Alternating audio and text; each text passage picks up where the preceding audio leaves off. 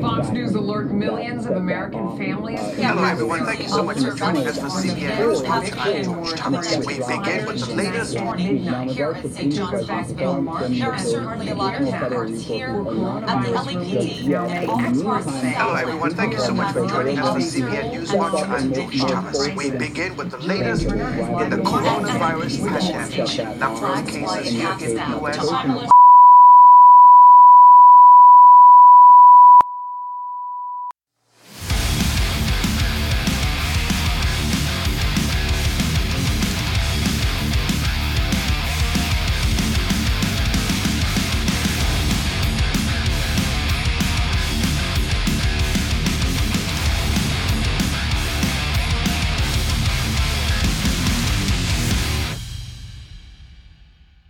Rise to Liberty podcast, the best podcast you've never heard of, fighting for free speech and spreading the message of liberty.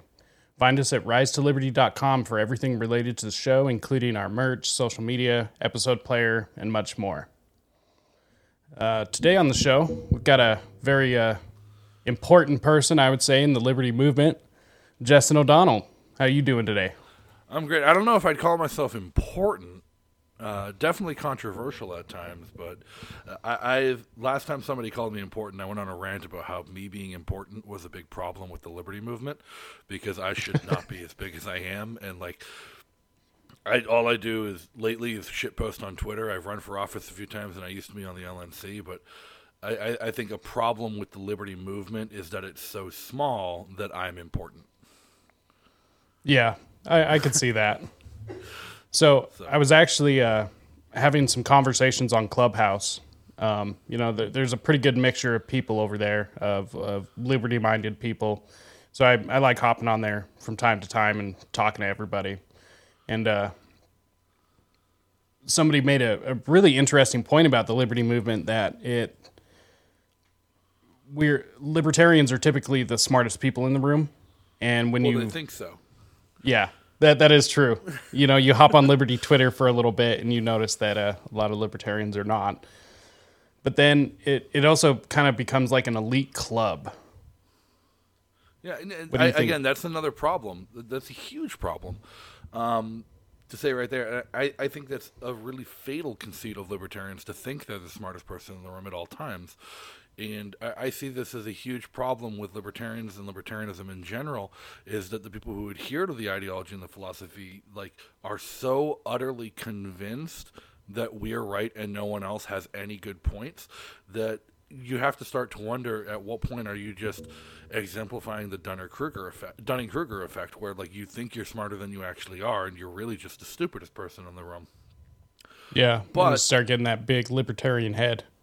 yeah, like I don't know. It's like I, I hang out. There's a clubhouse that we have here in Manchester, New Hampshire, for anarchists and libertarians. It's a private members only club, and I'll be hanging out there sometimes, and I'll be watching some videos on TikTok or YouTube, and like I'll start like watching some leftist or some neocon videos and listen to them argue points, and th- other people around me will start interjecting, "Rah, that's wrong, blah, blah, blah, without actually listening to the points that are being made. And I'm like, can you shut up and listen? Like, eh, let's have a discussion afterwards. But, like, why can't we hear what they're saying?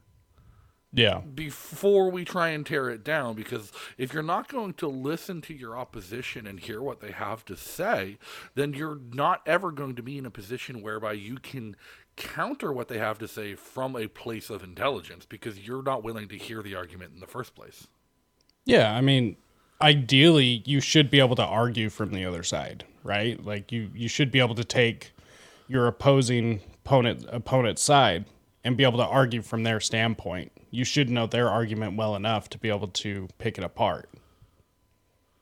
So right but It- if you're, if you're sense to unwilling to listen to it, if you're unwilling to consider that that argument might be coming from a place of intelligence or a place of moral high ground, then you're not going to give it the credence it deserves to be argued against. And libertarians also have like this fatal flaw of believing that their own morality is superior and by de, de, de facto correct over other people's. And when you argue with people, when libertarians argue with people, I see it time and time again where they come into an argument assuming that they can logic their way to a win because they've believe that their point is so much better that it's inherently the correct argument if only everybody could see the logic without understanding that other people have different moral frameworks and different standards and that your logic might not fit their worldview. And so if you're trying to argue something with logic when you don't understand how somebody came to their beliefs in the first place, then you're not using the logic that's going to convince them. Well, and I, I've always, you know, I, I was taught to really take people's arguments and then like you you got to boil everything down. You you've got to get you've you've got to argue ethics and morals before you can argue politics. You know, you you've really got to handle some of these things because if you can't agree, uh, it's like a friend of mine, Sean Hickman, he he turns around and says that you know if you can't argue what the fundamental rights of humans in general are, the, how can you argue anything more complicated? Well, I, think the problem is that people are approaching it as an argument in the first place. Like, I don't try and argue with people. Um, I, I, hate having arguments. I hate having debates. I don't think they're productive. I don't think they convince anyone. I don't think they turn anyone to away from their deeply held views and opinions. They only deepen the divide between people who are working for what they see as the best interests of humanity and what they see as the best interest of their view of freedom. And so, by approaching things in an argumentative manner, you're not building those bridges, you're not building alliances, you're not getting to know your fellow man and understanding where they're coming from and finding issues where you do agree, where you can work together and advance both of your causes at the same time. I don't take that approach, and I, I've gone out on a limb, and I've had a few people on my show who on the surface would look like we radically disagreed on things. It's like uh, Heidi Briones. I invited Heidi Briones from uh, Portland, Oregon, on my show to talk about universal basic health care, and like I didn't go into that expecting to debate her on universal health care and universal basic income and how they were bad ideas. I wanted to have a conversation with her, and we had an hour long conversation about why she thought it was important, why she thought it was okay, why she thought that her values were better, and why I thought. And instead of debating, we like found a middle ground and reached an ag- agreement on values where we both shared similar values. And since then, she's become engrossed in Liberty Twitter and like she still believes in universal basic income and universal health care, but by deep diving into realizing that libertarians aren't just awful people who are going to logic their way around things, now she's a big Second Amendment ad- advocate. Now she's yeah. uh, huge on personal choice and medical freedom, and like to the point where Democrats have disowned her because of things she said. Oh, oh no, the blue mafia conversation. yeah, that came from having a conversation, not from having a debate. And yeah. libertarians, the autism runs strong in the niche internet world, and they just want to argue about everything. And I hate arguments, uh, especially yeah. the petty infighting drama and bullshit. Like I woke up this morning to my inbox flooded uh, with people saying so and so and so and so are having an argument, or what side are you going to take? I'm like, I don't fucking care. They're both friends of mine. Yeah. oh God, it's like bringing up twelve shots deep or nine hundred pound gazebos or anything. You know. Well, so on those issues, not everyone on both sides is friends of mine. I'll take, I'll take yeah. Smith's uh, side on that argument any day. Uh, but th- those, like the the the liberty movement is so focused on a fight to be had that they'll when there isn't a pressing fight being taken to them, they'll eat their own. Yeah, yeah, that's a pretty fair assessment, I would say. I mean, I've I've personally experienced it as well. So I'm actually over in Utah, and over here at the LP. Um, luckily, we're pretty mellow. You know, we don't have a lot of infighting like some of you guys on the East Coast do.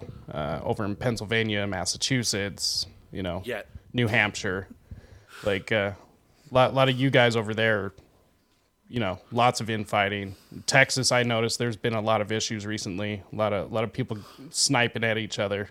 It's just it's just kind of funny. It's like uh, no wonder why nobody takes the libertarian ticket serious because they well, see a lot of this thing. shit.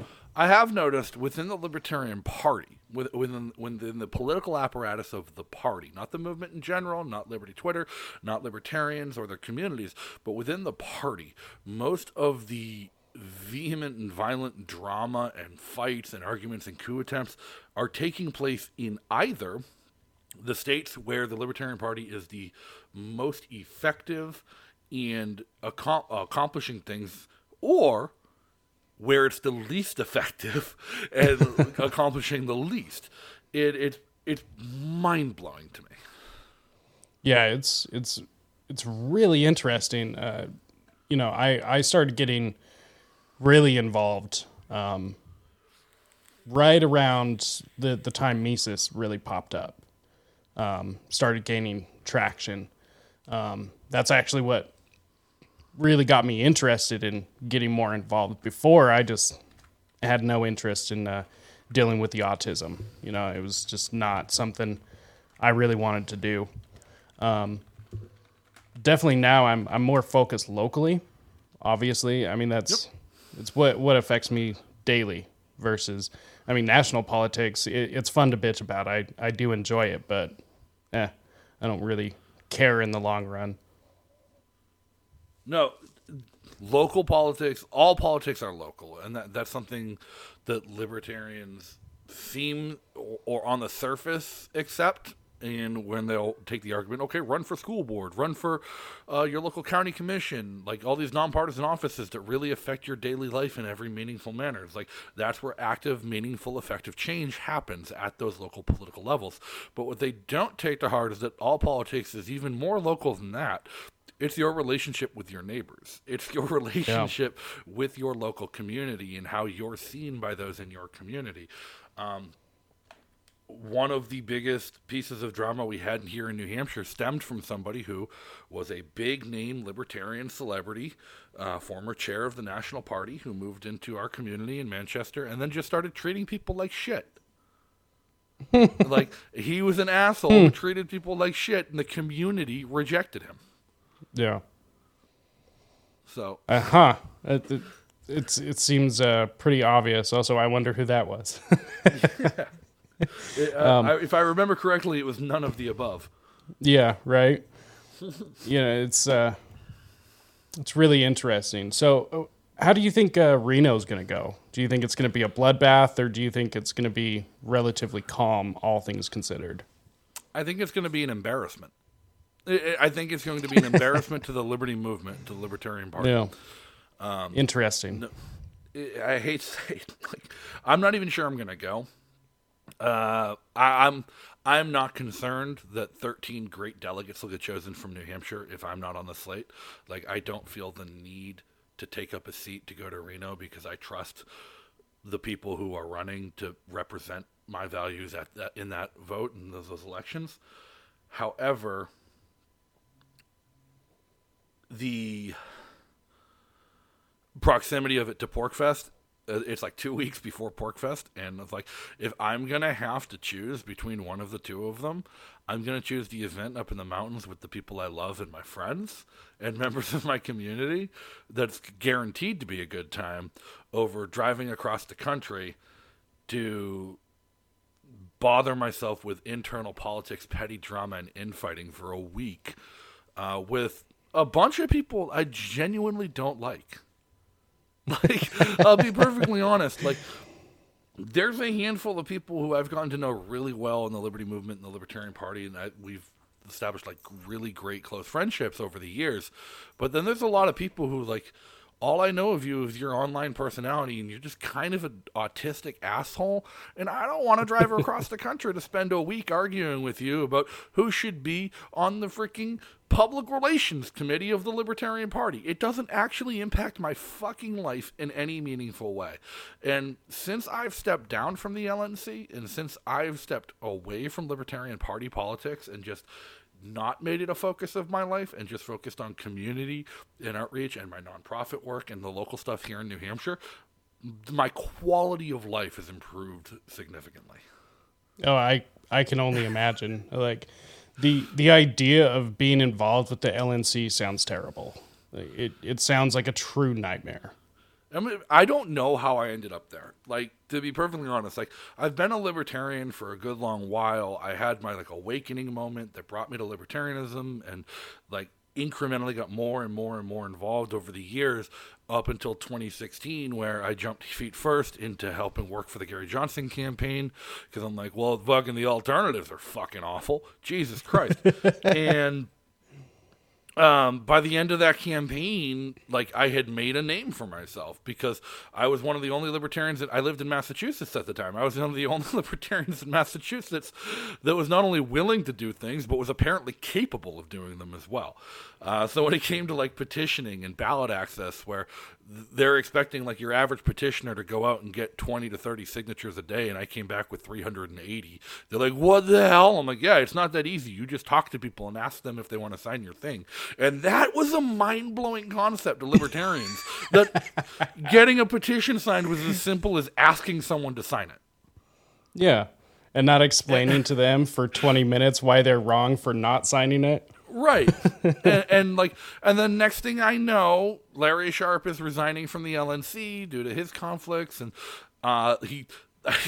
Larry calls me. Uh, Caryn Ann Harlos texted me, and like, you should run for this vacancy. And Larry's like, I'll endorse you. You'll be great for it. I'm like, cool. And like, that sounds fun. I'm like, I've been involved in the Libertarian Party for four and a half months at this point. Next thing I know, I'm on the LNC. like, that's not how a professional organization should work yeah. at all. And uh, I went to the LNC with business experience. I've run businesses. I've run. Uh, I helped manage one of the country's largest insurance brokerages for years. I've done the top-down organizational management. I've done the bottom-up organizational management. And I, I went to the LNC and quickly learned that very few people on the LNC are qualified for the roles and the positions they're in. We just like there was a point in my last term on the LNC, and it's kind of weird to talk about this, but if, if you look at the voting records from not this LNC but the previous one, Dr. Chuck Moulton keeps a phenomenal record of every LNC vote on every proposal and motion pushed and who voted which way on it. Um, the two LNC members with the closest voting records on any issues were me and Joe Bishop Henchman. Right? Mind blowing. Because when it comes to actually conducting the business of the party, as opposed to like bickering over politics and other shit, the two people with business and nonprofit management experience agreed on things, even though we violently disagreed on wh- what our messaging on Twitter should be or other shit. Yeah. And so, like, me and Joe developed a really, really good working relationship. Like, when it came to the ins and outs of daily management of the party because it was it was votes on things like the insurance policy we're going to offer the member uh, the uh, employees uh, renegotiating contracts for staff uh, paying off the mortgage like things that people don't realize the LNC is responsible for Yeah. and I, I see we, we have a big problem of elevating activists into positions that they're not qualified for or competent to carry out within the Libertarian Party just because there's nobody else. Yeah, it's the the you know ten people out of a hundred who actually show up and do something. Everyone And wants the glory, but don't want the work. And of those 10 people, one of them might actually know what goes into the job, and they say, fuck no, I don't want to do it. and so it gets passed off to somebody who is woefully unqualified but really wants to do it.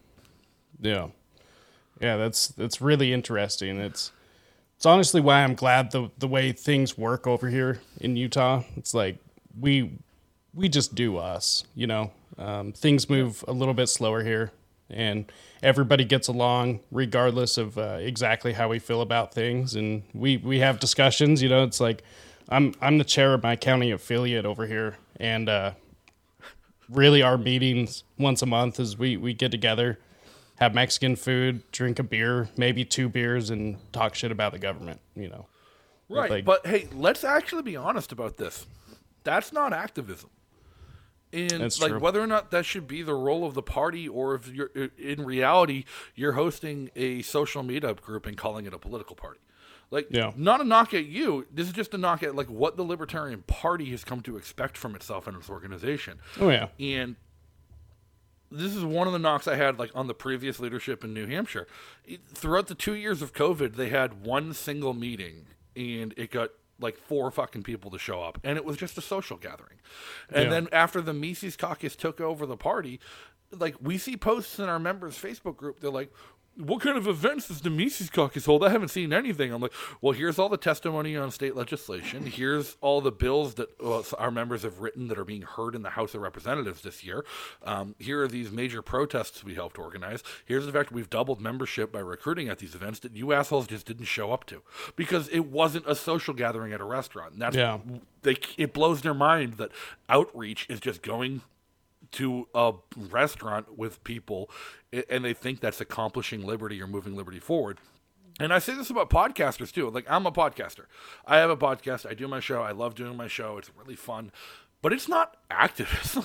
like until No. you've reached until you've reached Dave Smith's level of reach where you're reaching people outside of the echo chamber on a regular basis, until you have reached like the Tim Pool level of reach where you have 100,000 people who don't agree with you listening to every episode because it's interesting and curious enough, you're not doing activism by hosting your podcast.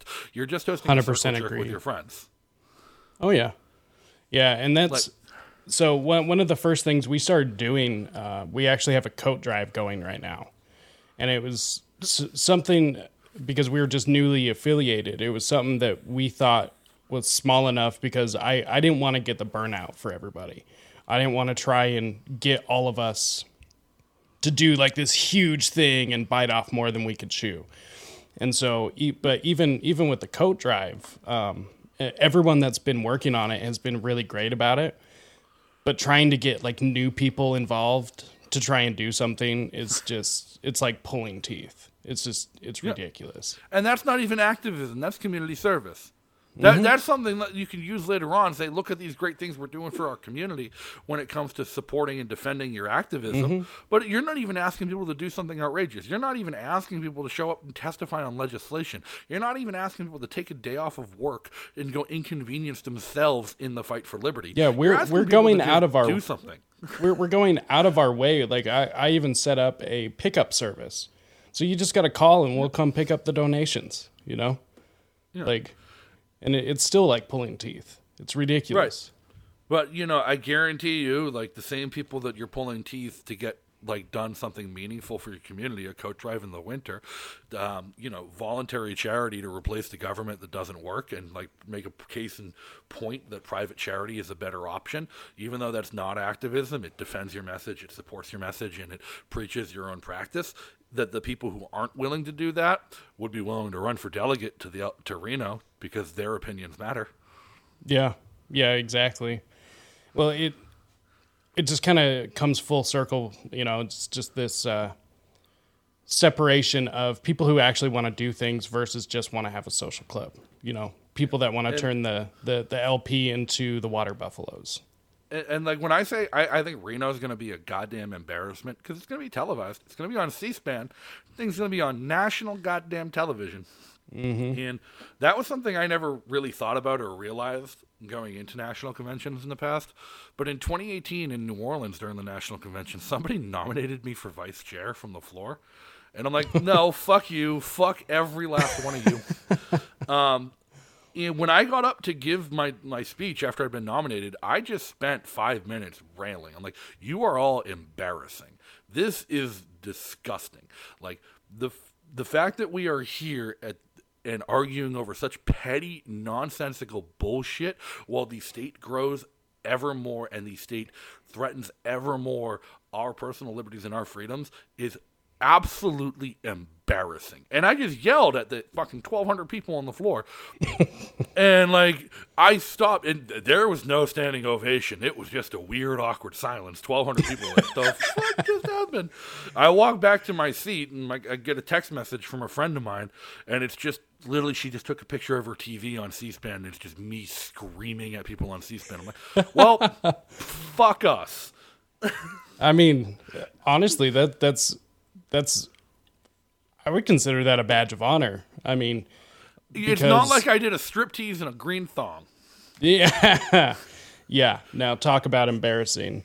It's it, it seriously is no wonder to me that like we we don't ever get much done, especially on the national level, and and not to mention, I mean the the anything national, maybe congressmen. Like if we could have like three or four congressmen, it would be super rad. But I mean, Well, a president, national a libertarian president, No, Get out not going to happen. It, on the national level, part of the reason we're not getting anything done is because like the LNC is. I, I hate to say it, like we're we're trying to run campaigns to win national seats and national media attention and national recognition that are being organized and run by people who've never accomplished that. So how do we expect that our experience is going to be different when we don't have the skill sets within our groups? We haven't recruited people who know what the fuck they're doing to do Yeah. these things. Uh, the National Party just fundraised like thirty thousand dollars to produce an anti-mandate and anti-lockdown advertisement that they were going to push out on TV. It was going to be a big, great thing for libertarianism. And then in the last LNC meeting quarterly report, all the marketing director had all the statistics and everything, and I'm reading it. I'm like, this is absolutely embarrassing. Like, I get better reach with a tweet than the mm-hmm. National Party got with a thirty thousand dollar fundraise professionally produced video. And they're breaking it down with their conversion metrics and their click through metrics, and I'm reading them. And I commented in the Facebook room, like, these are embarrassing statistics. Like, why would you publish and brag about this? And a National Party staffer I is like, remember these seeing are those. He's like, these are great work. What are you talking about? I'm like, okay, no, they're not. Let's just compare this side by side to a two minute video that a member made on their own and published on Twitter. And their cost for engagement was negative, which means they spent no money to produce it. They spent about two hours of their time to produce it, and it got hundreds of thousands of views. It got tens of thousands of shares. No money was put into promotion. No money was put into um, publishing it. Your video cost thirty thousand dollars all in, including the production, Yeah. the posting, the um, spread of it and it got less than 40,000 total views. It got less than 100 total shares. And your click through conversion rate, you got three new members. Congratulations. You spent $35, thou- $30,000 to recoup $75 in membership dues. How is that a successful marketing campaign anywhere other than politics? And if we're going to take an approach that politics is what's wrong with this country and that private business should run the country because individuals know best how to manage an economy in their life, then we shouldn't be judging ourselves based on political metrics. We should be judging our success as if we're running a business because what we are is running a business. We are competing Yeah. with a message in an open marketplace of ideas, and we are failing to do that because our marketing is terrible because we haven't bothered hiring anyone who has any experience in marketing. Yeah. Yeah, that's that's well said. I mean, the the the one thing I've learned I mean, I I knew this before I started the show, but really learned it after is you you could have the the top quality camera, the the microphones, whatever setup you want, but if you have garbage material, it doesn't matter. You you can have Right. an average okay camera, but if your your show is great, your content's great, then it will get spread around. Period. So, like, I, I, I don't know. I I've really gotten to a point where beyond having ballot access, which I, I think a few states have actually lost it this year, Yep. which Or oh forfeited. god, yeah, whi- which is Like Delaware? so defeating. yeah, exactly. Um, beyond having ballot access and just a couple of business things, I I don't see the purpose in the LNC. Like I I just don't. No, and I've said this before. The, realistically, the the whole point of what the LNC should be and should do for the National Party is to just provide a point of inquiry for people who stumble across it on the internet or or wherever to get directed to their state parties and to manage the law and to make sure the lawsuits get filed on time. Yeah. Like, like the lawsuits are incredibly important and difficult to coordinate. I get that. That takes a national organization to oversee and make sure they're done correctly. At any given time, the LNC has four or five pending federal lawsuits against the government on behalf of varying state parties or other organizations, or whether they're uh, petitioner certiorari or they're filing amicus briefs in Supreme Court cases. Those are all important things to do that the state parties are not equipped to do. But the national party spends close to $2 million a year on other shit. Yeah. Which could be, oh my God, I, I can't even imagine what could actually be done if that was actually spent wisely. which Or even if it I, I thought we were all. supposed to be fairly fiscally conservative. You know, Right. And, and- well, I mean, we are running on a two million dollar a year budget instead of a hundred million dollar a year budget like the other parties do to accomplish pretty much the same thing on the national level. Because the National Party for the Republicans doesn't do shit. The National Party for the Democrats doesn't do shit. Um, they don't even have membership maintenance. They don't do membership. Uh, they just do large donor curation. If you're not donating thirty thousand dollars, they don't care to talk to you um, if you're donating ten dollars, the libertarians care to talk to you because like, oh shit, they like us, yay, they like us. Hol- holy shit! Somebody somebody bought a lifetime membership. Yeah, uh, Jesus Christ, uh, that's fifteen hundred bucks I'll never get back. But Yeah, but yeah, Yeah, I've I've I've wasted more money on dumber things in the past. I, I don't judge myself for That buying a lifetime membership in the LP.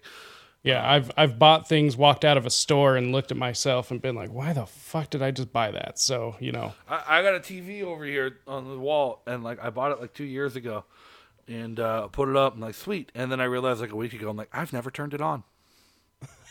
I spent like three hundred dollars on TV. I've never turned it on. Like I went looking for the remote. I'm like, I don't even know where the remote is. Like, why did I do that? So l- let me ask you where where do you think libertarianism or let, let- let's go broader the the liberty movement in general where do you think that fits within the culture war that we're currently dealing with well, culture Like- war. Like, it's here's the thing. This is a everything's gay point. and retarded like Yeah, this is a Mises talking point I hear, and it's something that I can't even hear them define. Uh, I'm, I'm looking forward to. it. I'm doing a show with Reed Coverdale and um, somebody else at the end of the week called No Caucus for Old Men because I, I think the caucus divides in the party are a big part of what's holding it back. Um, and I think the Mises caucus is causing as many problems as they fi- as they claim to be trying to fix. But like, the, what culture war? like uh, your culture war is not getting solved by politics. Your culture war is something that's fought in art and media and pop culture and film, and it's not something you're going to fix on Twitter. It's not something you're going to fix Oh, yeah. in politics. It's something you fix by getting involved in your community and um, making art. And like, I'm an artist. I don't publish much. Um, I, I have a show this coming week with David Sanchez. He's an artist. He publishes a lot, and he's trying to turn art in favor of liberty. But like,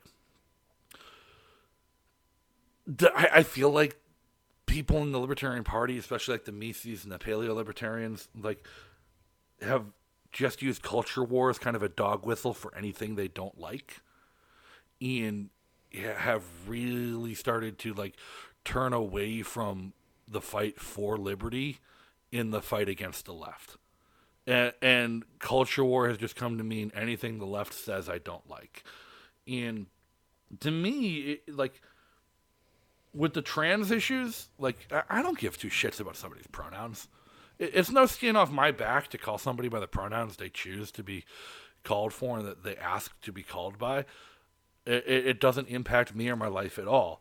Um, it does raise to a level of a problem though when you have like school teachers coming out about being transgender to their kindergarten classes and trying to teach uh, gender identity and sexual identity to kindergartners who aren't old enough to understand it. I get that, but that's not a fight you can have within the Libertarian Party because the Libertarian Party's not equipped to deal with that. That's a fight you have at your local school board meeting. That's the, that's the fight you have in your local uh, community Facebook group about like what's appropriate and inappropriate for teachers to be teaching their children. Uh, and, and if you think it's inappropriate, but other people think it's appropriate, it's not your right to tell them that they can't have their kids taught that. But it is your right to just pull your kids out of public school and fucking homeschool them. well said Like Yeah, like, it's the problem here is that people are trying to use government to fight off what they don't like. And this is my problem with Pete Quinones and the post libertarians and all those people was they got so hung up on hating the left and the culture war being the biggest fight to be had that they stopped promoting libertarian ideas. They stopped promoting a fight for liberty towards liberty and they started pushing a fight not to scale back government, but to take over government, which is no. That, that's not a fight you want to be on either side of. There is no winning side of that fight because their and then you just get on the side of like Nick Fuentes, you know. It's like, Right. we'll we'll we'll be the at least he's been honest. Like Yeah. Nick Fuentes has been honest from the get go. He's an arrogant little piece of shit, but he has been honest and upfront with his views from the get go. He's like, I'm not a libertarian. I don't believe in limited government. I believe in an authoritarian dictatorship, and I want it to be my people who are in charge, so we can use government Yeah. to oppress people we disagree with. I'm like. Ah, you're a fucking horrible human being, but at least I know where you come from. Yeah. Whereas, like Pete Quinones and Tho Bishop and the uh, post libertarians and, and like the Mises GOP crowd, they are couching and hiding their views behind the ideas of libertarianism. Like, we're going to use government to promote liberty. I'm like, no, you're that's an oxymoron. Like, you can't fucking Yeah. do that. Like the moment you take over the government and you use the government and you use the government's monopoly on force to hinder your uh, political opponent's ability to compete in the marketplace, you've become as bad as them. Well, and what what happened to good ideas don't require force? Uh, well, I don't think good ideas require force when they're available in a marketplace and there's choice involved. A free marketplace, yeah. Correct. Now, I am not an adherent of the NAP. I am not an adherent of the non-aggression principle. I think it's dumb. I think it's a misguided, ill, ill-formed opinion, ill-formed philosophy that's childishly incomplete, doesn't account for nuance or situational circumstance at all. Um, Talk about a hot take. and it's something that's been perverted entirely over the years. Um, and libertarians cling to the NAP, and when they pitch the NAP, the non-aggression principle, they pitch it as pacifism. And I don't believe in pacifism. That's ridiculous. Yeah, paci- mean- a pacifist to me is just somebody who's never been hungry. Yeah. well, I mean, it's it's interesting to me because I, I think it's a good starting point. It's it's a good entry place. Uh, it's a it's a good thing to talk about, but in practice, things are way more complicated than that. You know, It- and it's Well, like I- I, pissed it off has been all of. Twitter. Yeah, like I, you I'll- piss off Twitter. I- no, I yeah, no, I'll occasionally go out of my way to try and trigger Liberty Twitter with a hot take, just to like. Sometimes it's to make people think. Sometimes it's because I'm mad. Uh, the last one I had, I was just trying to goad the Mises kids into like realizing a hypocrisy that they had, and it worked beautifully. I like even got Dave Smith. He's like, "You're not wrong. You're just an asshole." I'm like, "I know I'm not wrong. I'm just an asshole." Uh, but one of them I had, it escaped Liberty Twitter. Um, like I knew it would piss off Liberty Twitter. I didn't expect it to escape Liberty Twitter and just piss off the world. Uh, was when I said that Timothy McVeigh did nothing wrong. uh, and like I was trying Oh, to make an argument. I was trying to make an argument that, like, by the Libertarian Party's definition of the non-aggression principle, and by the definition of the non-aggression principle that's most commonly accepted and taught and talked about and debated by libertarians, Timothy McVeigh did nothing wrong at all. He he complied with the non-aggression principle. That's how stupid of a philosophy it is. The- Yeah. like, unfortunately, I couldn't make that point without saying Timothy McVeigh did nothing wrong. So people took that way too far. And like in hindsight, I'm like, yeah, I probably shouldn't have picked that fight publicly. the the uh, the ten thousand people who sent my tweet to the Oklahoma City field office of the FBI uh, got pretty mad, and I understand that. But uh, yeah, that that makes a little sense. Um, I haven't tried to fly since, so Yeah.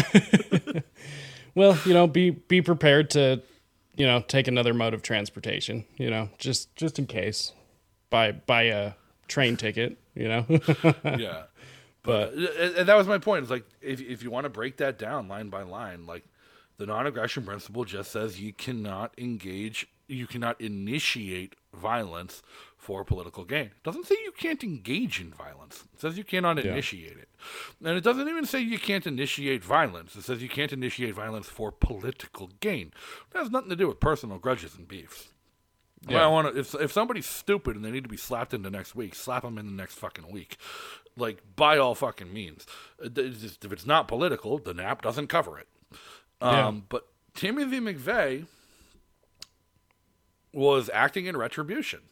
Like, but his by his own thought processes, by his own manifesto, by his own beliefs and his own words, he was acting in retribution for Waco and Ruby Ridge where he felt Yeah. the IRS and the ATF had become domestic terrorist organizations that were acting against the manifested liberty of humankind in America, and that their very existence con- constituted a basic primal threat to his life, liberty, and pursuit of happiness. I agree with that 100%. His next step Same. was to load up, load up a truck full of explosives and kill a bunch of ATF agents because them being alive and employed by the ATF was a tangible, realistic threat to his life, in his opinion. The only thing he did wrong was trust an undercover ATF agent to give him uh, intelligence because he didn't know that there was a daycare in the building. The ATF agent told him that it would just be ATF agents and IRS agents. He was set the fuck up the whole time. Um, had he waited till daycare got out and only government agents were killed in the blast, I would still say he was in the right. Um, but like the casualties of war, the collateral damage of the kids in the daycare, the, the those kids in that daycare are not dead because Timothy McVeigh violated the NAP. Those kids in that daycare are dead because ATF agents tried to set somebody up and frame them for domestic terrorism. Yeah. Yeah, that's that's a a really good point actually. Um it's I, I, I don't know. You you look at issues like uh, Ruby Ridge, Waco, and then what what is expected to happen that that nobody's going to do anything? I mean, and the, the, there's less less egregious things than that as well. It's like it, the, it's one of the things that pisses me off. Just one of the many things about government agencies. It's they just get to do what they want, no retribution at all. And this this is not a uh, a, a call to violence. Any I'll anybody make a call listening, to violence. but like, here's the thing: is like a, a call to violence is something I think that we absolutely need. Like 250 years ago, the founding fathers of this country were so pissed off about a three percent tax on tea that they stacked bodies, and they violated private Washington property rights. crossing the Delaware on Christmas morning. Yeah, they violated private property rights to kick things off too. Like Yeah. the- libertarians talk about like the, the problem with the Black Lives Matter protests is that they damage pri- private property. I don't give a fuck. That private property is insured. Guess what? Do you know what started the Boston? Do you know what the Boston Tea Party was? The Boston Tea Party was a bunch of dudes dressing up like Indians who broke into a private shipping yard, who went onto a privately owned ship and destroyed private cargo after inflation, it comes out to like a hundreds of millions of dollars of damage that they did if Yeah. you adjust it all for inflation over time um, to private property. Yeah. And nobody wants to, nobody says that was a bad idea. That kicked off the greatest war in history, the revolution. But pro, like everyone wants to protest against what the government's doing. Like Black Lives Matter wanted to do something about what the government was doing, and like I, I wish they targeted better. I like the Antifa kids in New York who took out a fucking police precinct and burned it to the ground. Yeah. They're goddamn heroes in my mind. Um, the kids in Boston, Yeah, I actually cruisers. I actually had no problem with that. It's like you're you're taking it to actual people, you know, that Yeah. uh, caused the issue in the first place. Like you're actually doing something. Yeah, the kids I- in Boston a- that flipped cruisers and uh, torched cruisers, good on them. The kids in the the the BLM and Antifa like movement that I had the most amount of respect for was fucking Seattle and Portland. Like they seceded successfully. so they declared an independent, autonomous, self-governing region of a major metropolitan city, and the government said, "Ah, fuck, we don't know what to do about this." Like they called the bluff on an authoritarian government and said, "You can't come in here," and the government's like, "Shit, we can't go in there." Like people think secession is going to be all that hard. They they took a major city, like Yeah. a major metropolitan city, And They that took- wasn't on the outskirts either. yeah, So- and, and they did that without a plan. Imagine if there was a plan. Um, but Well, no, like pe- people actually competent as well, you know. yeah, like libertarians, they just think protesting will solve all their problems, but they don't know what protesting is. I, I, a protest is an inherently violent action. If you're not inconveniencing somebody, if you are not hindering somebody's ability to go about their day, if you are not creating a disturbance that gets attention and promotes the idea of consequences behind your demands, then you're not protesting. You're just demonstrating peacefully. And peaceful demonstration has never accomplished a goddamn thing in this world. Ever. There has not been a successful cultural, or political revolution in the recorded history of mankind that was not backed by violence. Even Martin Luther King's March on Washington and the Million Man March and the Civil Rights Movement in the southern United States was not without violence. And in fact, it was an inherently violent movement. And in, it was one of the most important social upheavals in modern history. And it was incredibly violent because not only was the entire basis of their protest the violation of private property rights to end segregation with the sit ins and the protests, but the, every action they took was backed by the very real and very credible threat of armed violence from the Black Panthers and other militant groups that guarded them with guns. Yeah. Like that was a very, very violent revolution that people do not want to talk about that took place right here in the United States. And the difference between the right and the left in protest culture and how they've approached protest culture in the past year is evident in the Black Lives Matter versus the gun rights debate.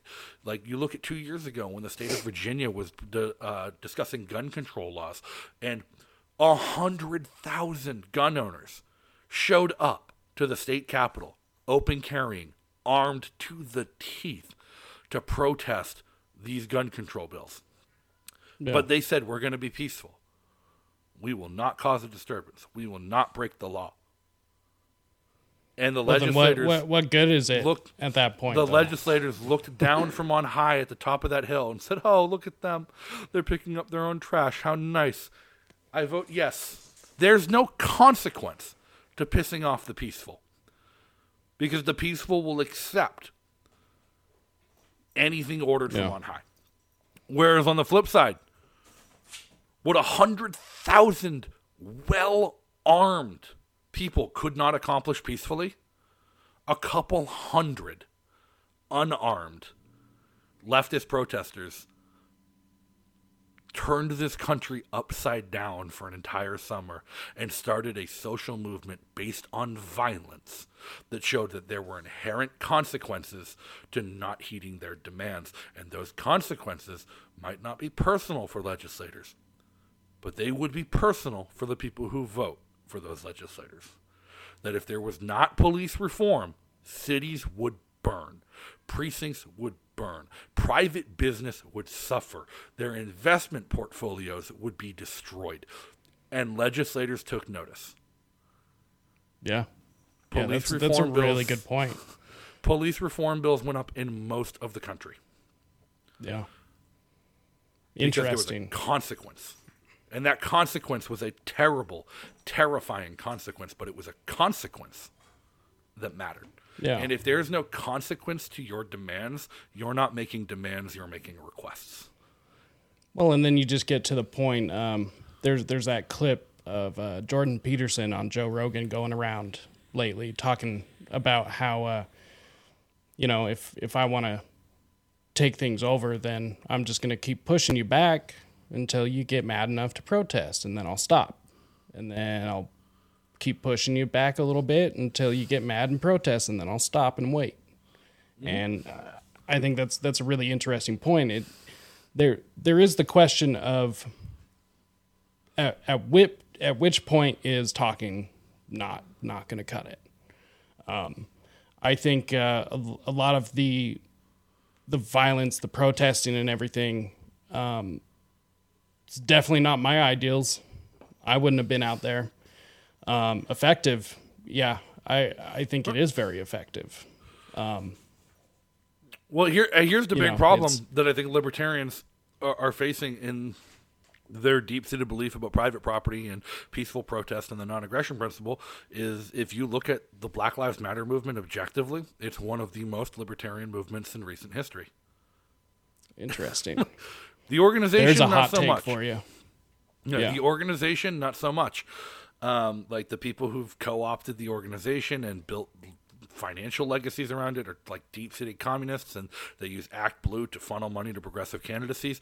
But the actual push the like of what started black lives matter was police brutality police violence, and government using the monopoly of force to disenfranchise and oppress minorities and individuals in this country and deprive them of their rights to life, liberty, and happiness.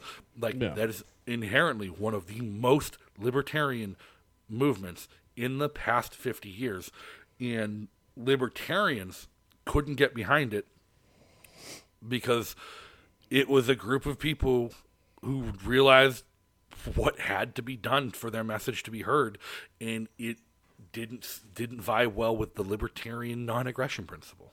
Yeah. Which you, you got to be realistic, right? Like you there there is such thing as justified violence. I mean, Sure. it's I always thought uh Buddhists were fucking nonsense. Uh the the complete pacifism is has always bothered me. Um of course I was I was raised in the uh, you you don't start it, you finish it.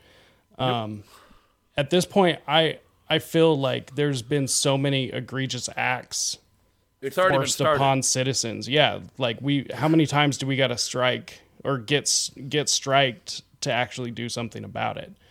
Um, personally, uh, I, I stand behind the message of BLM. Uh, fuck Antifa, but um, you know, you, you make an interesting point. It was very effective. They they got their message heard, and that, that that's They- really interesting. That's gonna piss their- somebody off listening to this. they got their message heard and they they accomplished they Black Lives Matter movement has accomplished more for police reform in the past 3 years than the Libertarian Party has in 50. yeah, yeah, Like yeah. and they've been true. the same goals. They've been the same goals: removing qualified immunity, holding police accountable for their actions, and eliminating the monopoly on violence. Yeah, but then you get those dumb pieces of shit that are like, let's defund the police and just get rid of all policing and all of this, and let's Why do not? it overnight. Oh no, no. I'm I'm I'm for uh, abolishing. I mean, I'm a I'm an anarchist, so I I see no purpose in the state. But these, there is a right way and a wrong way to do certain things, and those people completely destroyed and delegitimized any chance of actually getting anything done. I, I think the Libertarian Party spending 50 years trying to poach compromise is what destroyed the possibility of anything getting done. I, I, I've, I used to be of the same mind that incrementalism and doing things step by step and moving towards a freer society was the way to accomplish things. But like over time, I came to realize that 200 years of compromise created the behemoth of government that we have today. Like compromise is not good That's for a good liberty point. because anytime you compromise between freedom and oppression, oppression wins because it's less freedom. Yeah, that's point. uh, That that's a good point. But to abolish a police system overnight, you you are going to have some major issues.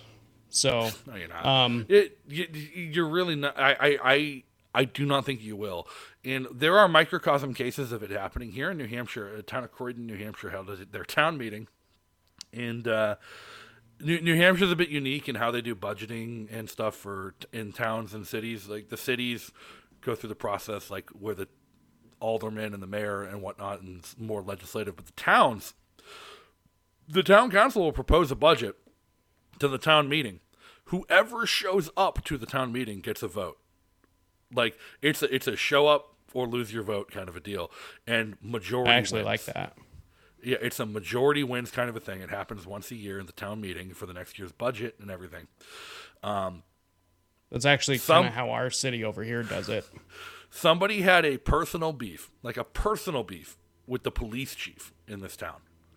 Like not even political, not even built just a person like a neighborly dispute. So they showed up to the town meeting and like I moved to strike the police budget. And that started a big uproar and a debate and an argument around the town meeting that turned into a political argument. I'm like, well, what the fuck do we need police for? And they not only fired the entire police department, they did it on the spot and told them to go home and leave their cruisers in uniforms. Damn, And it's been three years a without a cop in that town. The police chief stripped down to his underwear and started walking home in the winter. So, I mean, I I'm not opposed to the idea.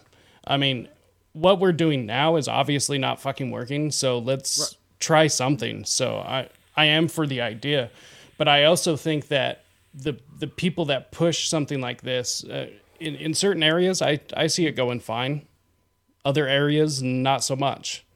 Um, granted that, I mean, life is dangerous. You walk outside and you run the risk of running into all kinds of things. I mean, you're more likely to die in a car accident like 10 minutes from your house than you are anywhere else statistically.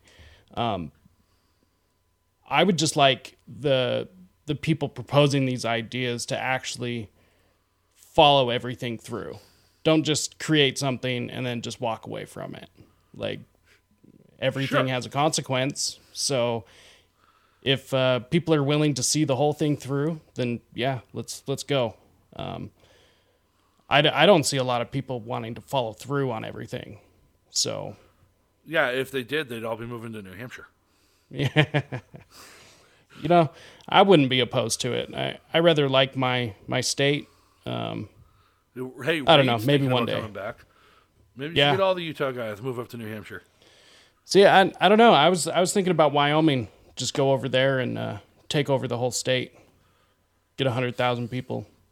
Just move everyone over there. Plus, it's a little Here's closer for me. We, what we've managed to do with five thousand people in New Hampshire is unprecedented. But our What's goal your guys' uh, population over there? one point two million. Okay. Like, we're a small state, yeah. but if we've only managed to get five thousand people here to move here so far, with the track record of success that we've had with the Free State Project and the Liberty Movement in New Hampshire, in like moving New Hampshire, like Kate. If you read the recent Cato report, Freedom in the 50 States, they say New Hampshire has taken such a lead, they do not believe it will ever lose the number one spot again in the Freedom rankings. Um, if we've only managed to get about 5,000 people here in a small state like this, you're not going to get more than 500 to Wyoming. Like, yeah. I, I think five five hundred would actually be able to pull that off in Wyoming though. With So one of the what a, what a reasons- tiny population they have. one of the reasons it's been so successful in New Hampshire is because New Hampshire is so much different than every other state in the country and how its legislature is set up. Where um, the the House of Representatives in New Hampshire is the third largest parliamentary body in the world, with 400 state reps. Like your average state rep in New Hampshire represents 3,600 people, 1,200 of which are voters. Like your average state rep, like if you're running for state rep, it's not feasible that you can shake the hand of every single one of your constituents.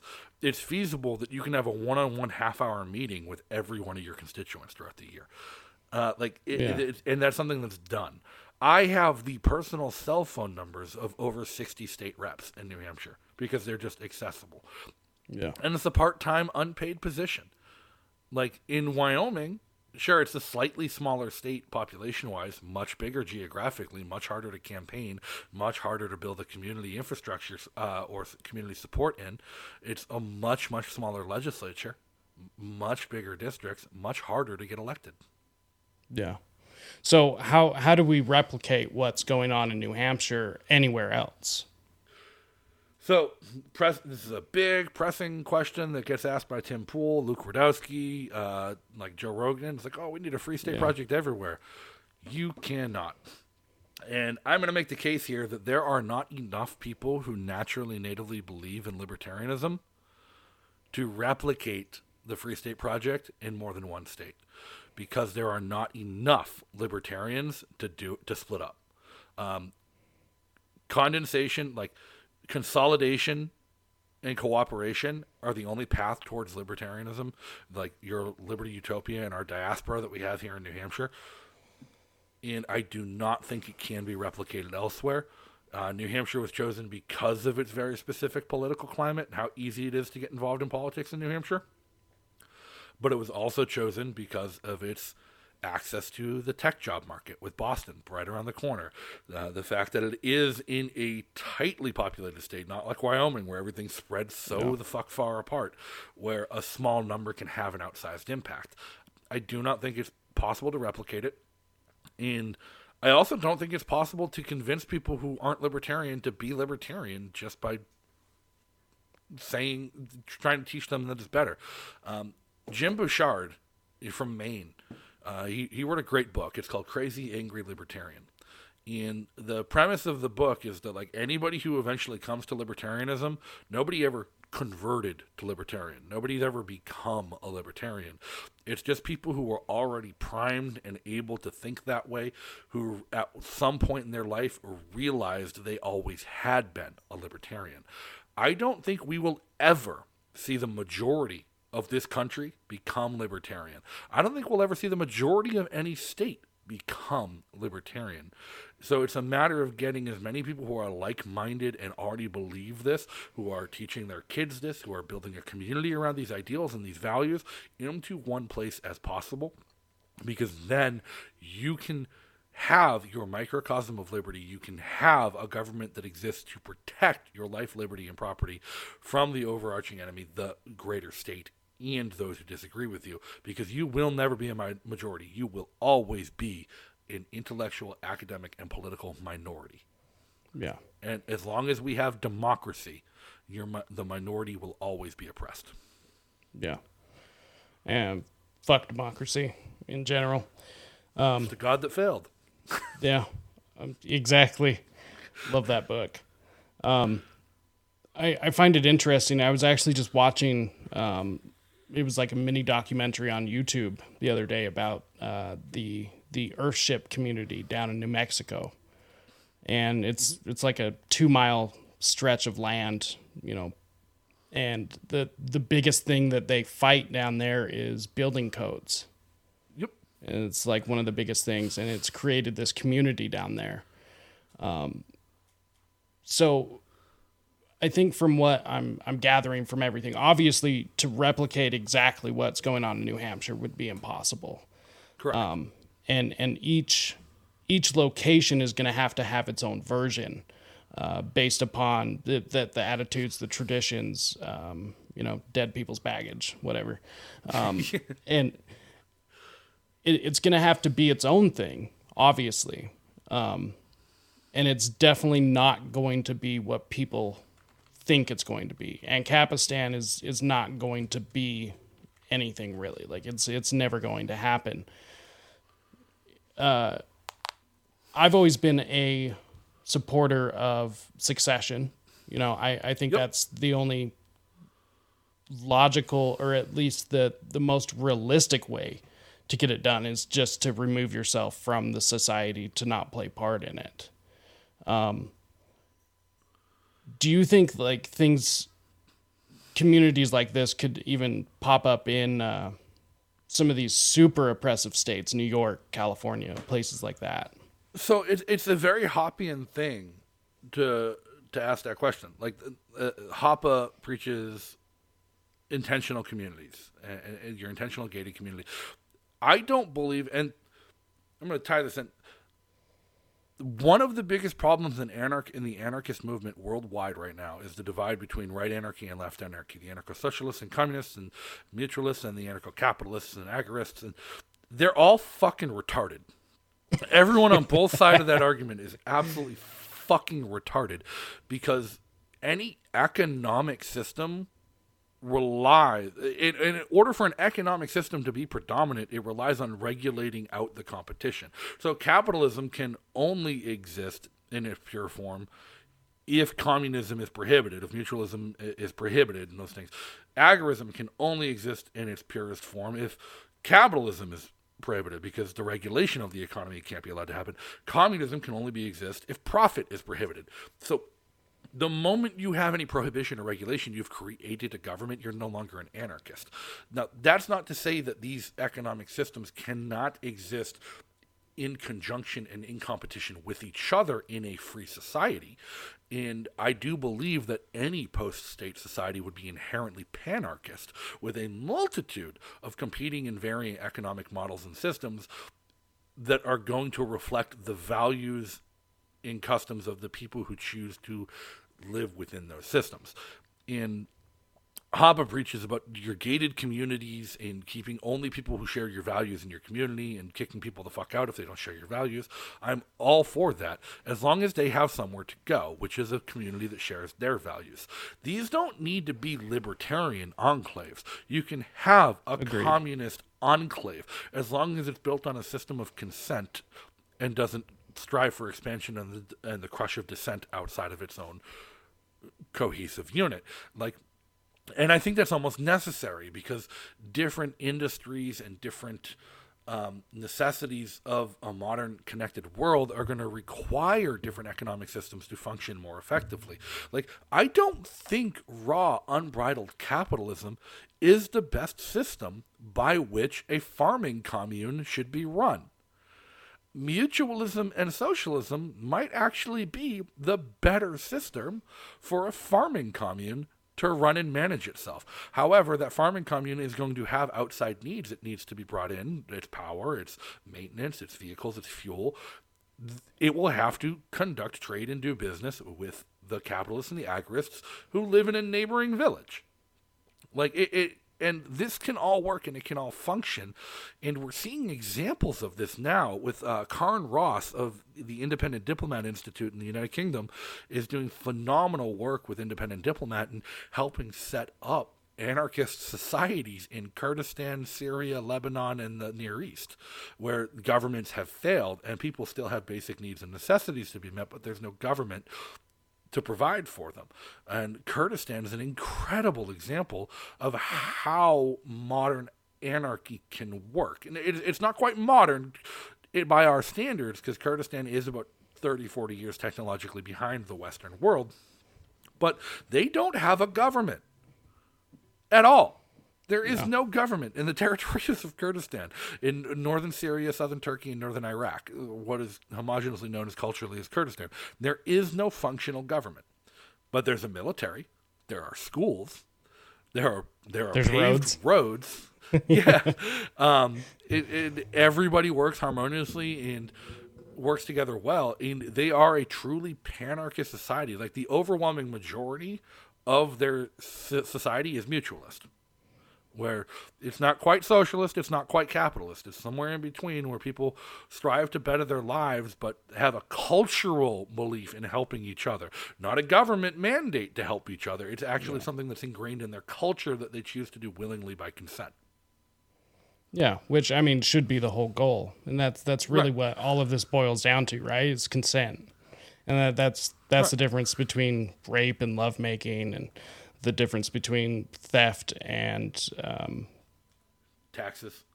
Yeah, pretty much. You know, it's it's the consent. It's what what you agree to doing, uh, having even a halfway informed opinion.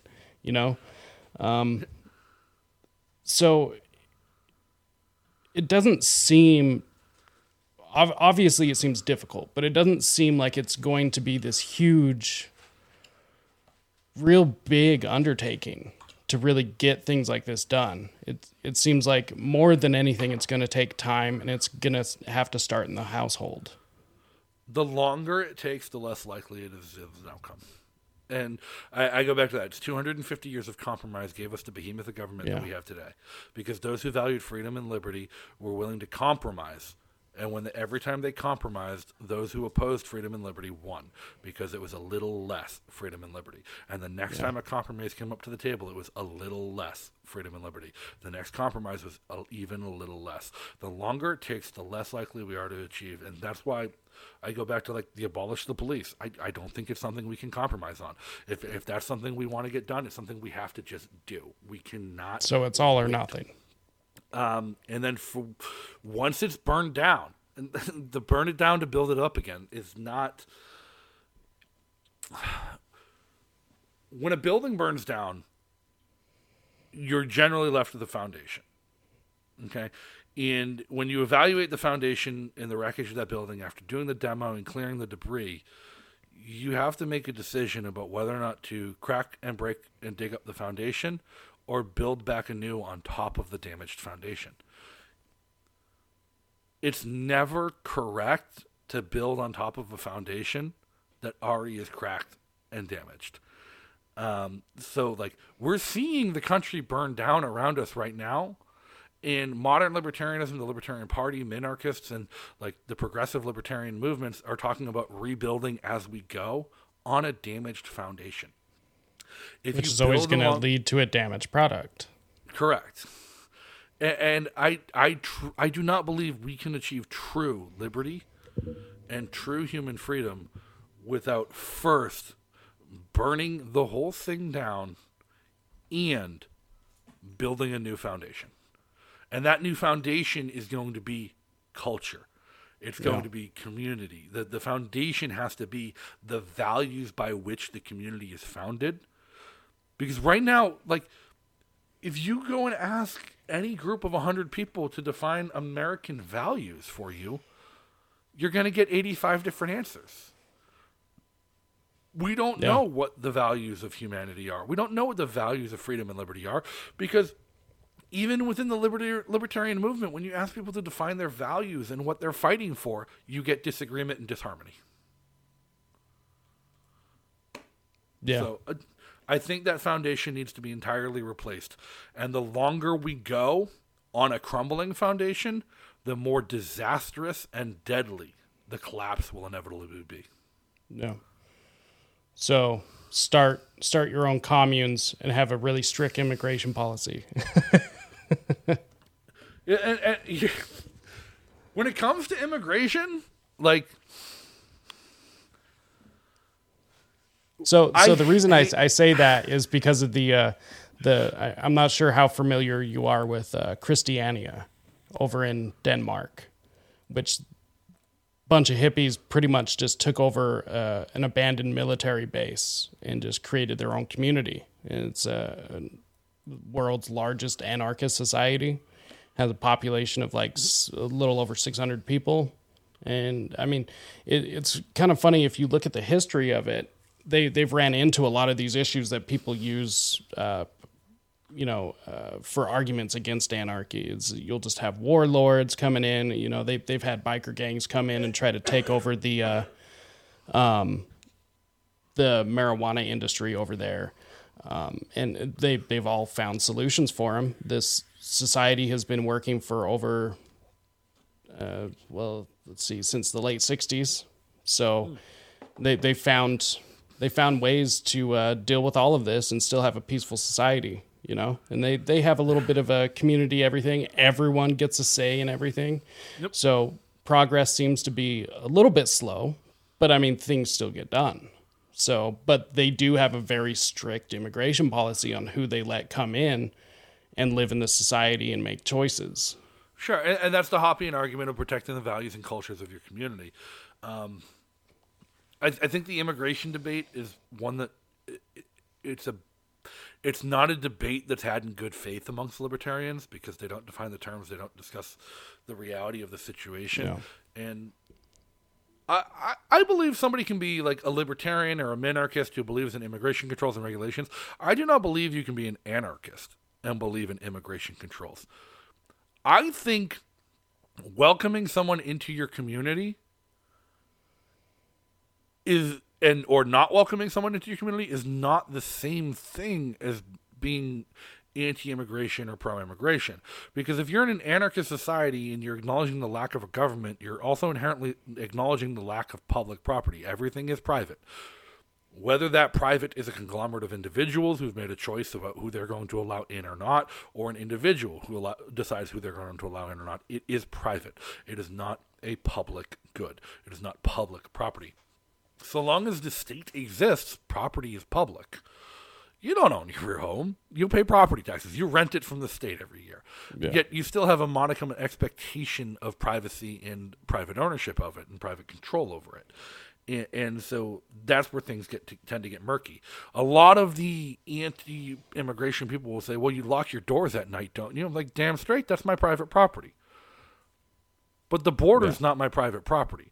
You shouldn't be able to have the right to tell a member of the same species as you that they do not have the same rights as you because they were born on the other side of an imaginary line that was drawn on a map where two groups of guys decided they were bored with killing each other 200 years ago. because And that's some what a shitty border business is. deal. Yeah. Yeah. Like the the the border between Mexico and Texas is because that's where Mexicans and Americans got tired of killing each other. Like the borders between France and Germany, is because that's where we got tired of killing each other and said, okay, we'll draw it here.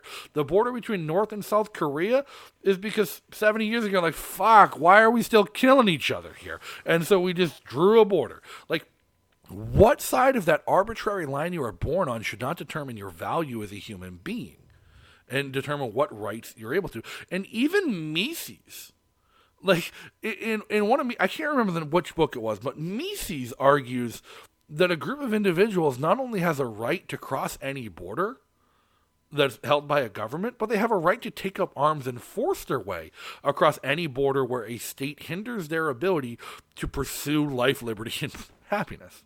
Yeah. Like if there are, if there is a potential for better uh, better economic outcome on one side of a government controlled border than the other, then an individual has a right to take up arms and force their way across that government declared border to seek better economic, personal, and social outcomes for them and their families.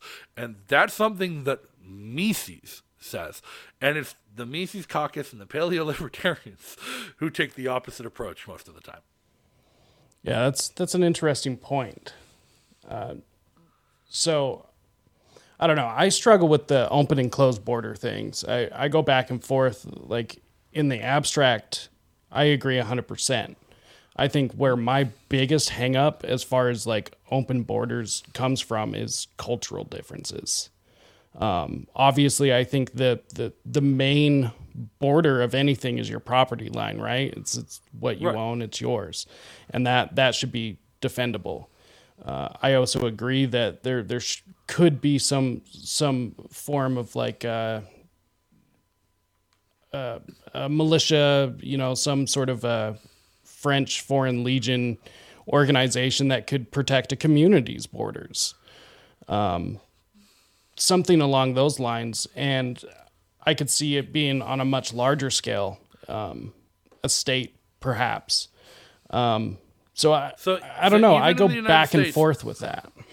even in the United States today, even under our current understanding and application of private property rights, you do not have the right to restrict your property in a manner that causes someone else to lose access to theirs. Yeah. So, and we do these with easements. And a friend of mine has been having an ongoing battle with his neighbor over an easement. Um, he has a plot of land up in the woods with a home and a homestead and a farm. Um, and the only traversable grade to get up there is his neighbor's driveway. That's not on his property but he has an Yeah. easement to use his neighbor's driveway to get up to his property. And his neighbor cannot restrict him from having access to come and go to his own property. Yeah. No, I mean, that, that would be insane to be able to prevent somebody from going to their own property. Okay. Now expand this to your little to a commune ideal where a group of people have set up a city and they have walls all around their city and their city guard defends those walls. An individual property owner within it has invited friends and family to come visit their property. Yeah. The city guard stops them at the gate. Whose rights are being violated? Uh, it, it would be the person traveling to get to the place they were invited to. Correct. Or did the person who made that invitation violate the rights of the collective who had chosen not to accept anyone else into their borders? Yeah, that is pretty murky. So, I mean, At what point does your growth of a community defending itself through the restriction of immigration become a state? Yeah, that's interesting because I mean that's supposedly, um, at least from what I've been told by others, is the well, one of the few legitimate purposes of a state. Correct? Is uh, the control Sure. of a border. Um, I mean, legitimate use of a state. I don't know exactly. I I have an issue with that term, but yeah, I, I don't know. I mean, there there would have to be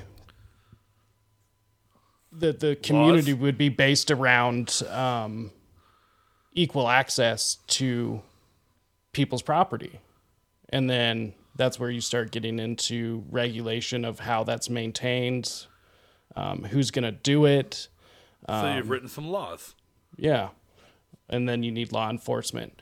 So eff- So effectively, I'm, it's funny. Uh, we're making the argument against anarchy here, and the, Yeah. the inevitability of government coming springing out of anarchy, chaos. That's that's order out of chaos. That's spontaneous order. Yeah. But like, I think it's important to make these arguments to refine your views as an anarchist because yeah, these if most anarchists would just shut down that's the first hint of this and walk Yeah. away from a, uh, a conversation about it. But it's important as an anarchist to understand the flaws in anarchy and to recognize that Oh, yeah, we don't have all the answers. Like like why do i support anarchy? Because it's better than what we know.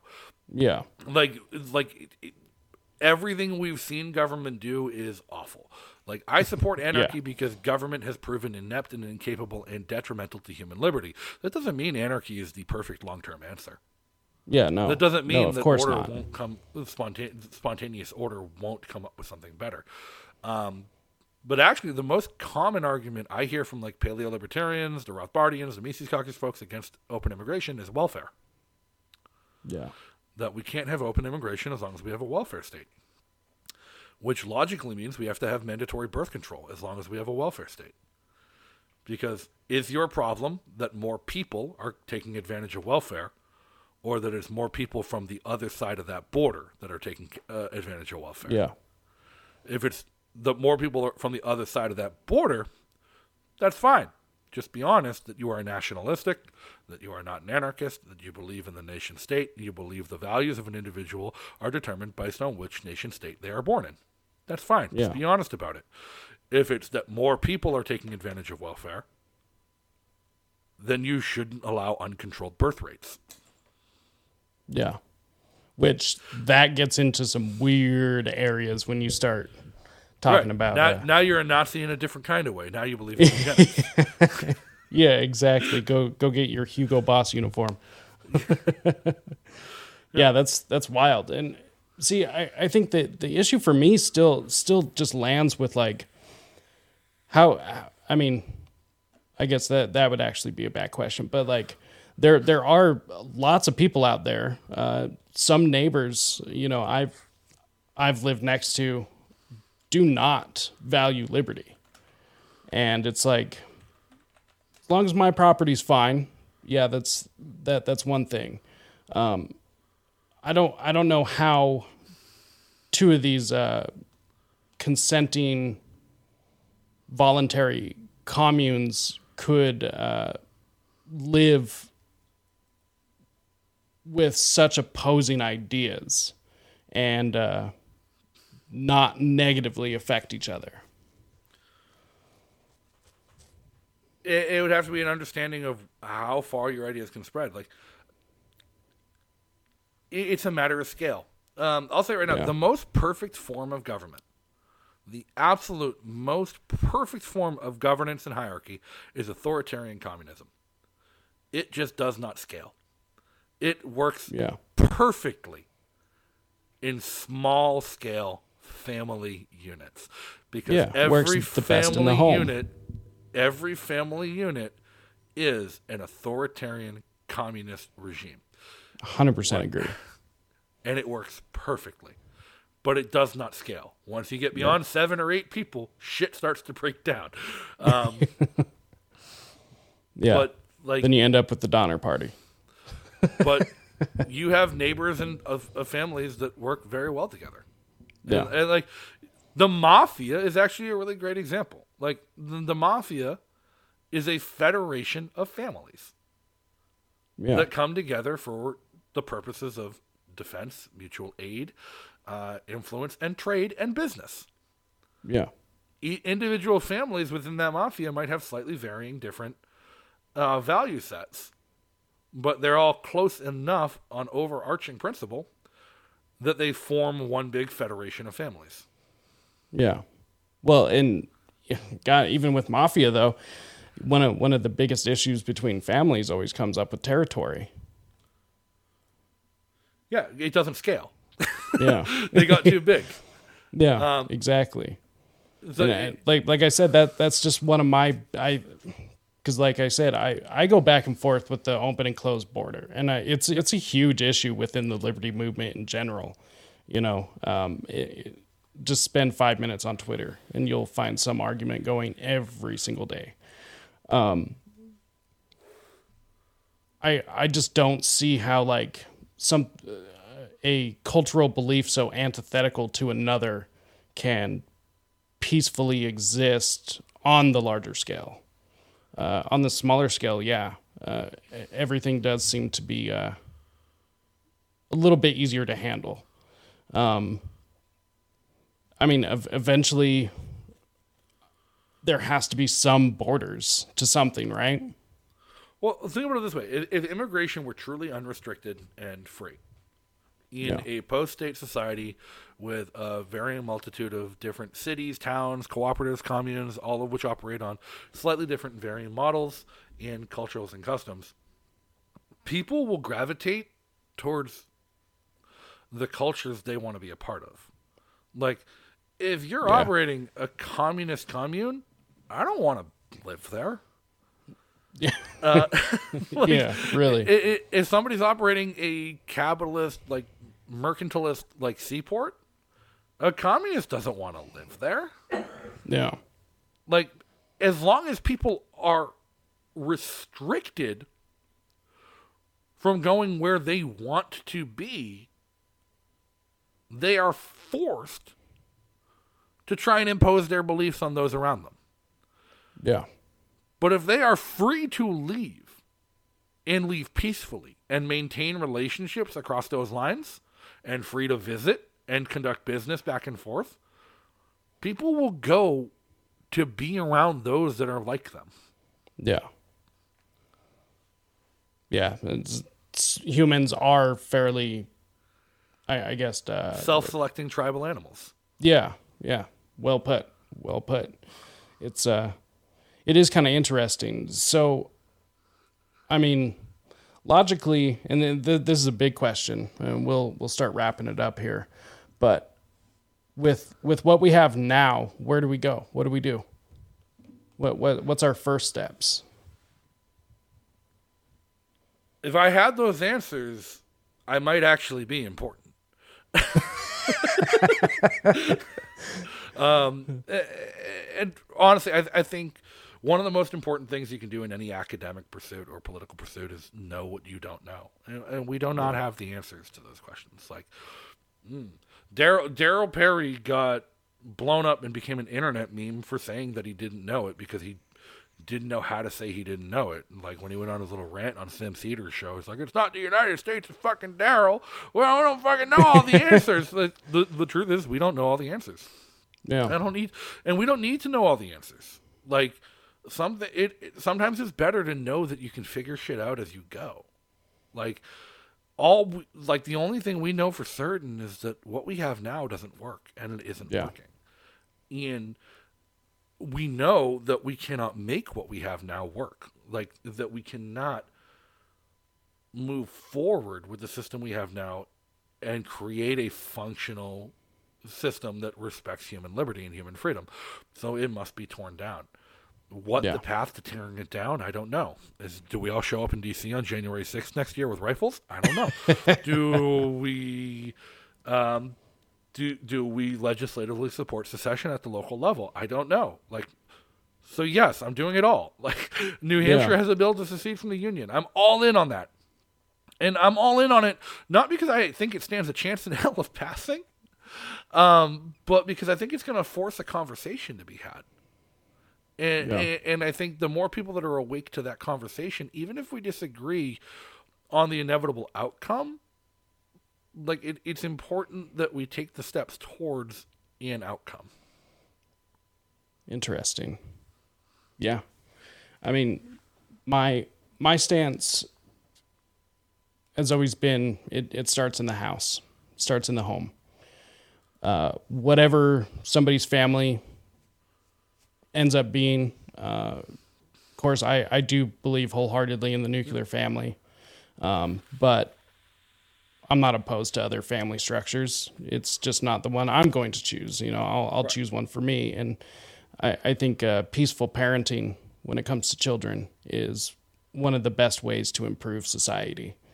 Um, and if we could all, uh, in whatever capacity, um,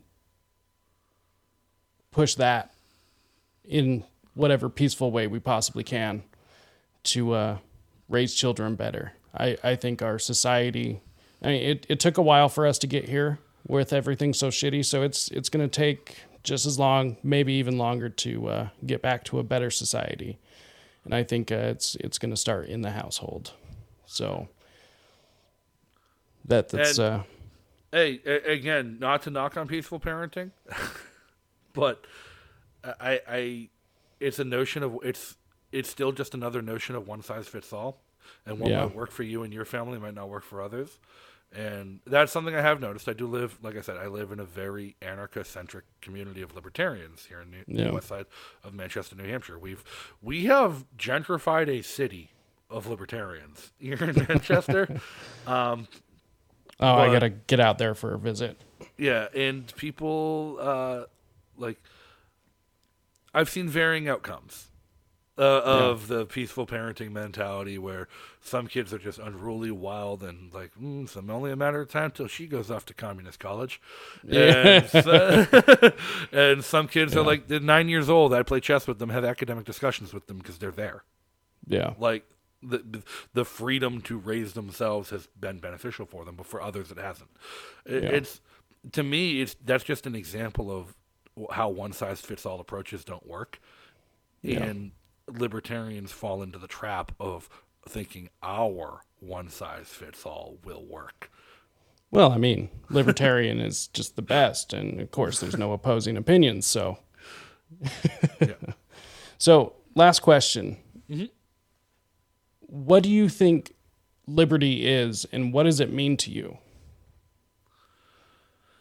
God, the, the answer to this question has evolved so often, so many times. Um,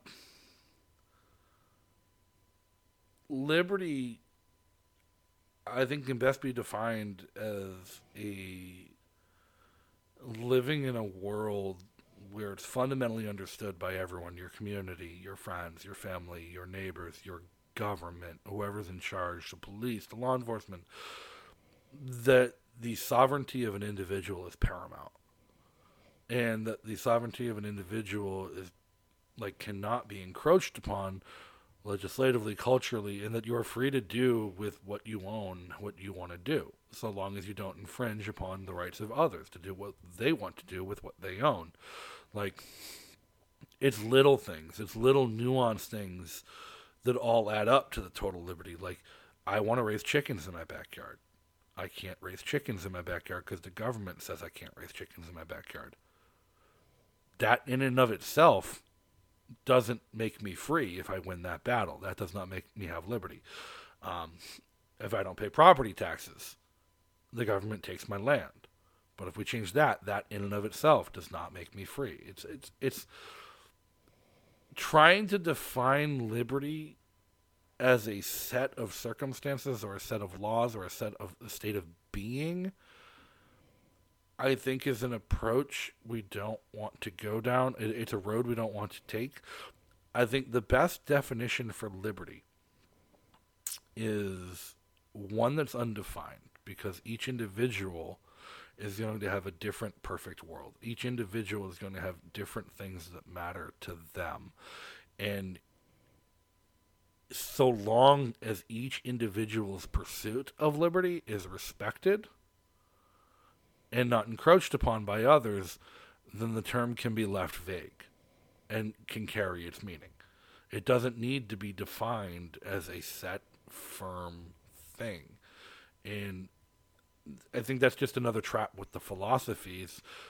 I don't think the language exists to truly define what we think of when we say liberty and freedom. Like, there because there are so many seemingly inconsequential things that manifestly affect your liberty and your freedom that you don't think about on a day-to-day basis that when any one is changed or any any anyone or group of them is changed it's negligible or non-noticeable but as a whole dictate every aspect of your life